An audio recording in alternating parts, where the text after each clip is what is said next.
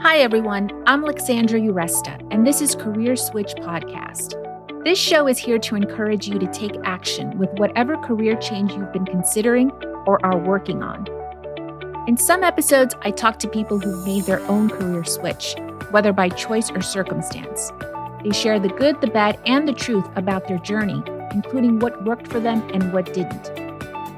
In other episodes, I speak with experts who offer their best career advice on issues that can come up during the process of making a career change. After all, it takes guts to switch things up, and it's not easy. However, it is possible. So, I hope you hear something in this episode an idea, a suggestion, a piece of wisdom that'll spur you into action with your own career switch, whether it's taking that first bold step or trying something new. Welcome. I'm glad you're here. I speak with a lot of career coaches for this podcast. They share such great advice and insight about making a career change. It made me want to interview someone who's actually worked with a career coach to make their career switch. Bella Holskinner did just that. She worked with two career coaches after she was laid off from her asset management company. One of them was certified career and life coach Deidre Taylor, who was featured in our last episode about how to figure out your career switch when you're lost. Bella tells us about the work she did with her coaches and how Deidre's support helped her make the decision to become a mental health counselor, something she resisted at first. She also explains how volunteering and taking on a neutral perspective, which she learned from Deidre, played a role in making her career switch. Hi, Bella. Thanks for joining us. Let's dive in. What were you doing before your career switch and what led up to it? I've spent 25 plus years in asset management doing different types of roles, but overarchingly, I would say business management. It was sort of making sure that the business is running the way it's supposed to. I was very effective in that I had good relationships. So when there were parts of the business that weren't really working, using relationship skills, I was able to smooth those things over and, and help the business move forward big asset management companies, they've been laying off for a very long time. A lot of the value that I brought to the company was that I knew it very well and I knew how to get things done. And those types of roles were being either offshore or nearshored. Through a series of layoffs, I, I ended up getting laid off. While you were in asset management, how did you find the work that you did? I don't know that I had a plan to do this work. I sort of fell into it. I had this job with a lot of flexibility. And that was really important to me. At the same time, my daughter was very young. So I was able to like go to school plays and I was able to like be class mom and things like that. My father was ill. He would be in the hospital a lot and I would just leave. I mean, there were parts of the job that were fulfilling in that I had, you know, good relationships with people, but the work itself was not fulfilling. But the flexibility at that point of my life was very important to me. You know, I was moving up even though it was sort of like lateral moves and things like that, you know, I was achieving some success, but I wasn't thinking to myself, like, this is what I should be doing. So after you were laid off in 2018, what were your next steps? So initially, I was thinking to myself, like, this is the worst thing that happened to me. This was what was going on in my head. I'm too old. I'm not skilled. I took a little bit of time off. Actually, previous to this, because I think healing and helping people was something that I was very interested in. I had started a four year class in non dual Kabbalistic healing. So I was able to fit that in my schedule because it was the weekends. So I was training to be a healer. And then I got laid off. And then I started to work two things that I thought were really helpful. I started to work with Dee Dee Taylor. And that was super helpful in removing things that I thought of as blocks what did I really want to do? And what if I really was clear about that? It was still good to have her support. Then I worked with a career coach. That was less helpful to me because we had talked about like different industries. You know, at that time, co working, like the WeWork kind of model, seemed like a growth industry there were these type of roles that were sort of you know what i was doing before like business management and also um, communications and i thought it's a new industry and maybe if i got my foot into the door uh, you know there that might work and the other thing I, I started to do i went to this not-for-profit conference, you could say, and I met uh, the woman who runs this great organization called the Bottomless Closet. So, for people who aren't familiar with it, it's an organization that helps New York City underserved women enter the job force. People come in, they get clothes, and you help them find a suit, and they feel really good in these fancy clothing. And then you help them with career coaching and resume building and things like that. And the feedback I was getting from these women was like, thank you so much. Like, you really helped me. You made me feel more confident. You made me feel like I could do it. Like, something resonated in me. And I thought, this really fills me up. It really gives me energy. Why am I sort of resisting this? So, did volunteering at Bottomless Closet get you thinking about going into mental health counseling? It sort of just became clear to me that it was time to do this. Then I explored different, you know, graduate school options and decided to go the route of um, mental health counseling. Why were you resisting at first, like you said? It's really scary to make a, a big, big career leap like this at any age, but let alone at my age. It was a huge career shift. It's a different skill set. It's going back to school. It's starting at the bottom. And also, two years of school full time means you're not working and you're not making money. And not everybody can do that. How did your husband react when you told him that you wanted to go back to school? I'm really so grateful that he's been so supportive through this process because he said to me, Oh, you know, you should travel. And uh, I said to him, You know, I don't know that I can do that right now because I'm going back to school. And I was expecting him to flip out. I was expecting to say, like, what do you think? Like, you know, we don't have, have the money, whatever. And he was like, oh my God, that's great. I'm so excited. That's so great. You know, and I think he knew that this was really what I had wanted to do for a long time.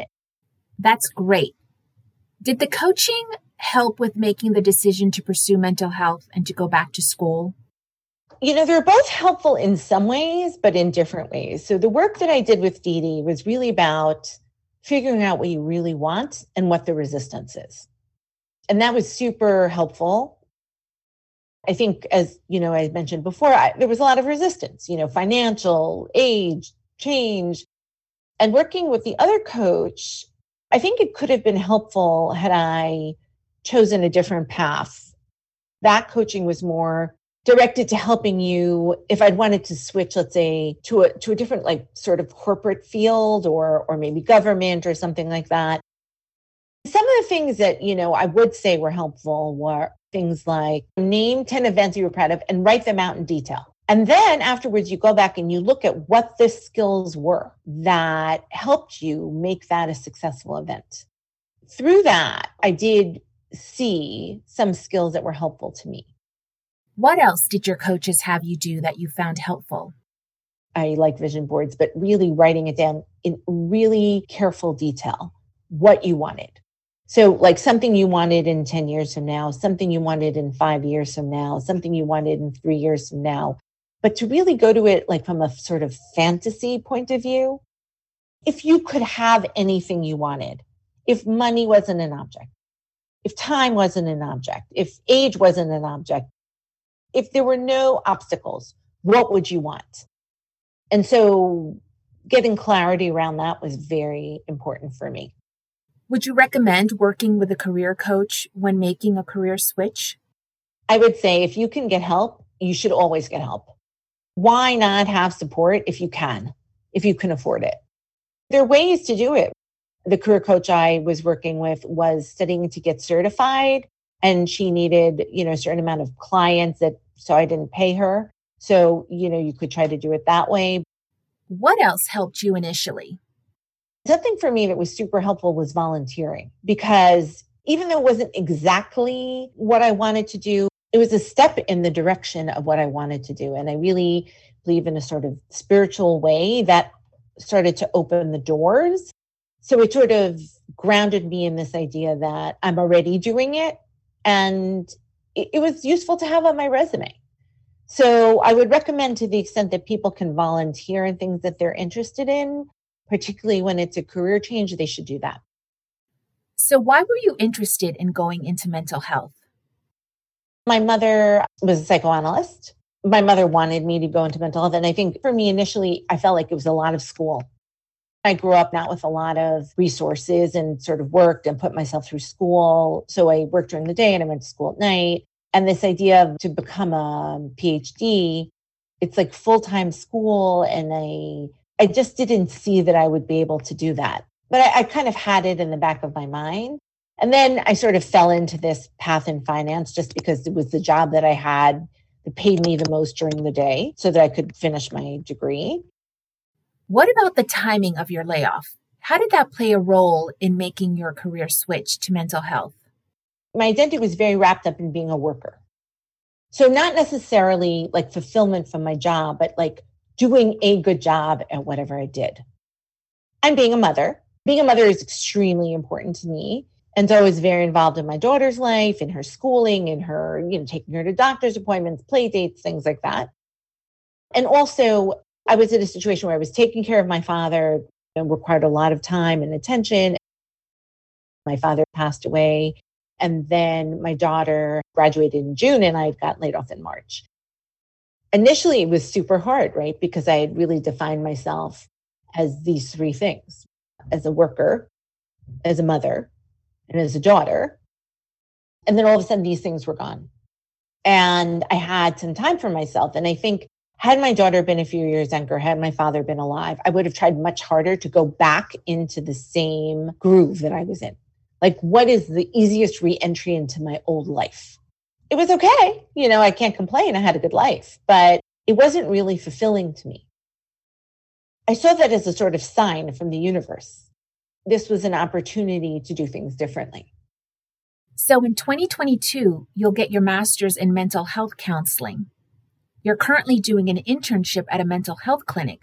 How is it going now that you're working with clients? It's amazing. I bring my whole life to it.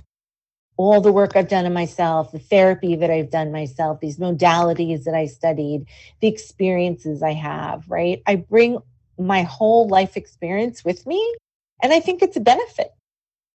I'm grateful to be doing like this work that I consider really important, serious, healing work in this world. I'm so happy for you, Bella. So, what advice do you have for our listeners who are working on making their career switch? First, get very clear on what you want to do and try to approach what you want to do when you're writing it down, when you're working with it, to not let in any obstacles. Because at this point, it's just sort of vision boarding. So try to approach the vision with no bias once you get that, right, then you can start to see like what bias is true, what bias isn't true, and then start to refute those things when they're feasible. But I would say if there's something you've wanted to do for a long time and you're clear about your vision and you're clear that the path is achievable to you, volunteer. You know, because people will say, well, I don't have that experience. Like, how can I ever do it? I don't have that experience. There's always some way or if it's not exactly like to me, right? I volunteered in something that was not exactly, but close enough. You have this feeling like I'm on my path. And I think like when you volunteer and put good in the world, the universe like sort of opens up to help you. What about advice for people who are resisting, like you did, and are thinking it's too hard to make a career switch? It's true. As you age, it's hard. So you don't want to say, oh my God, that's it's not hard you don't want to like be dismissive of the truth of that, but you can't let it stop you. So I think you have to sort of give yourself like a pep talk. And if you can't be positive, which sometimes you can't, try to be neutral. And I think that's something I got from Dee as well. This idea of be neutral, like you don't really know. It could be better. It could be worse. We don't really know. Because I do believe the things that you say to yourself impact your actions, your thoughts, your feelings, right? So you want to be careful how you speak to yourself. If you wouldn't talk to your best friend like that, don't talk to yourself like that. But you can't always say, because it won't feel true. This is great. Just say, I don't know. This could be a good thing. It could not be a bad thing. I don't know. I'm going to take a wait and see approach. It's always better to be positive, but if that's not possible and that's okay, try to be neutral. You don't know. Take a wait and see approach. It could be better. You don't know. And I would say get help. If you can get help, it could be like a life coach or a career coach or any support that you can get, I would use every resource that I can. Just try to take steps in the direction of your path, whatever they are. If they're little, if they're big, if they're take steps in the direction of your path and see what happens. Gently, gently. No like harsh voice, no beating yourself up, no nothing. If you can't be positive, like not to beat yourself up about it. Like I think that's super important. Thanks, Bella. It was great having you as a guest today. You can find links to the resources mentioned in this episode and more helpful information in the show notes and on our website, careerswitchpod.com. While you're there, join our mailing list and follow us on Instagram and Twitter at Career Switch Pod. So, what's your career switch? Are you excited to take action after listening to this episode? Tell us at careerswitchpod.com. We'd love to know, along with any feedback you have about the show.